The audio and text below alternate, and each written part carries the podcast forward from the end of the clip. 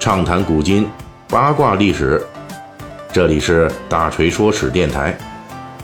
我们的其他专辑也欢迎您的关注。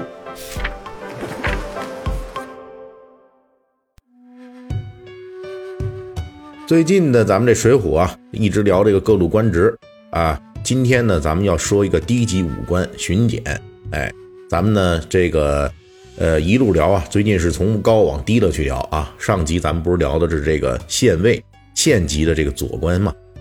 那么呢，有人可能会问说，你这最近不是一直在说文官吗？怎么又插进来一个武官呢？这是因为啊，巡检这个低级武官，他所负责的官事与我们上一回聊的县尉有太多的交集和重合。而且呢，他自己与地方的州县一级长官、知府、知县们也有太多的纠缠。因此，在讲述了北宋县尉的窘境之后，咱们就来说说跟这个县尉常常并称为巡尉的巡检。在小说《水浒传》中，巡检出没的概率很高，比如托塔天王晁盖等人抢劫生辰纲之后逃跑。冀州府尹派遣缉捕使臣何涛与本地巡检一同带兵前往追击，结果被晁盖等人伏击打败，何涛自己被俘，而一同带兵的巡检则被梁山好汉们直接弄死在这河岔烂泥里了。当然了，《水浒传》中的巡检啊，也不全是这么倒霉的。书中出场最为光鲜的巡检，莫过于浦东巡检，后来加入梁山的好汉大刀关胜。此外，书中还有冒牌巡检出没，比如在梁山好汉攻打祝家庄的这个战斗中，为了忽悠扑天雕李英上山，梁山好汉就派出了圣手书生萧让冒充知府，神行太保戴宗和锦豹子杨林冒充巡检来组织骗局。巡检这个职务出现于唐末五代之际，在五代十国的乱世中，巡检作为临时派遣武官出现，主要是独立于各地节度使之外的军事力量，其本质是当时五代十国的君主派到地方，用来牵制地方势力，同时也加强军事防御的嫡系力量。因此，在五代十国的早期，巡检实际上属于统兵打仗的武官。到了五代十国后期，巡检从临时的差遣逐渐变成了固定的派遣地方的武官。因为长期驻扎在地方，巡检从最初的临时带兵加强当地军事防御的职能基础之上，逐步扩张了功能。巡检开始负责驻防地治安了，具体来说呢，就是开始负责剿灭当地的这种强盗啊。到了北宋建立，朝廷中枢大力削减地方节度使兵权和治权，派出县尉，分走了原来节度使镇将手中的治安权，而巡检则作为一种补充州督监和县尉的独立治安力量保留了下来。在北宋时期，理论上的州县治安体系是这样的：县尉负责县一级最基层的治安，如果出了盗贼，县尉首先要首当其冲的去带着他的弓手啊进剿。如果这盗贼规模比较大呢，县尉搞不定，那么州一级的督监就与派驻这里的巡检一起出兵进剿。而具体管辖的责任上，州城的治安归州督监，县城的治安归县尉。此外，空白地带，比如这个乡村三不管地带，哎，则由巡检带着这机动兵力巡逻控制。当然这只是理论上的，因为巡检在北宋初期啊，并不隶属于州县，属于独立机构。他的上级呢是路一级的这个提点刑狱司，同时还可能受路一级的这个提举某某巡检公事来管辖。在宋代，巡检的设置更多是跟当地治安水平直接挂钩的，如果特别太平的地方，可能就不设巡检了。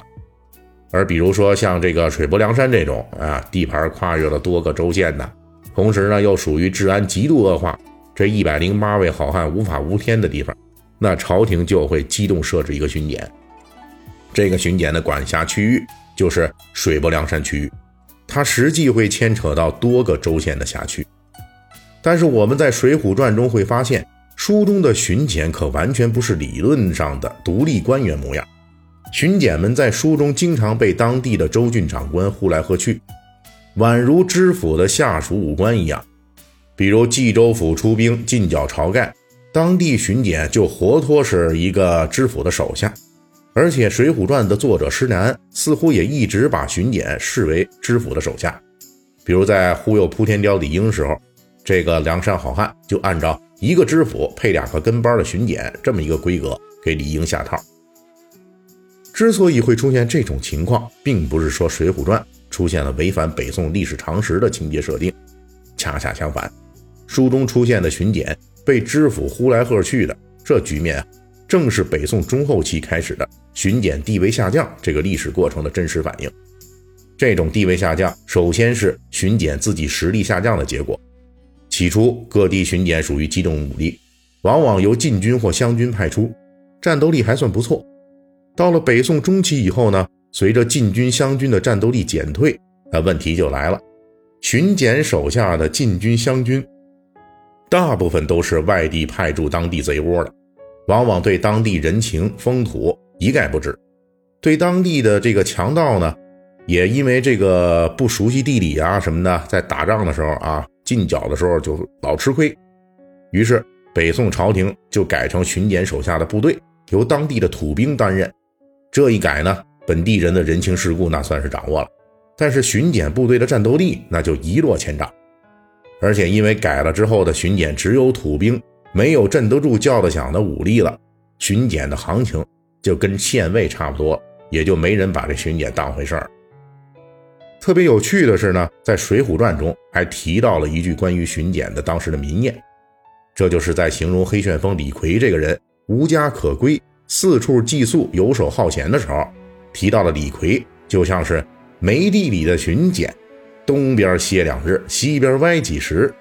这什么意思呢？就是说啊，没有派驻地的巡检，也就是这巡检没有地盘，那就跟孤魂野鬼一样啊，到处借宿。这句民谚正道出了巡检在北宋中后期日益沦为州县长官所压制的悲催处境的这么另外一个原因。巡检虽然号称独立于州县存在，但是呢，他的跨区域职权只限于治安，并不能管辖负责区域内的政权啊、财权等等，甚至连巡检自己的兵营都是坐落在州县的辖力之上的。巡检的地盘跟粮饷是必须要仰仗州县长官的。再加上北宋本来就重文轻武，极力压制武官，处于低级武官的巡检，即便是面对县尉这样的文官也是抬不起头的。到了北宋末年，巡检终于沦为被州县长官驱使的悲催境地。也正是因为巡检治安独立的名存实亡，因此在北宋灭亡、南宋建立之后，巡检干脆就被朝廷正式归入到了当地州县的直接管辖之下。好了，最后咱们还得感谢一下本周啊为大锤打赏的这几位听友：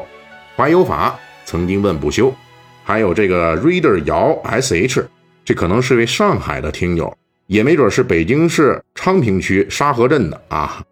还有一位是 一五三六九九九 G M A E， 哎呀，这个 I D 真是念起来可能是干一些什么地下工作的吧，这么神秘。呃，感谢这几位听友啊，本周为大锤打赏。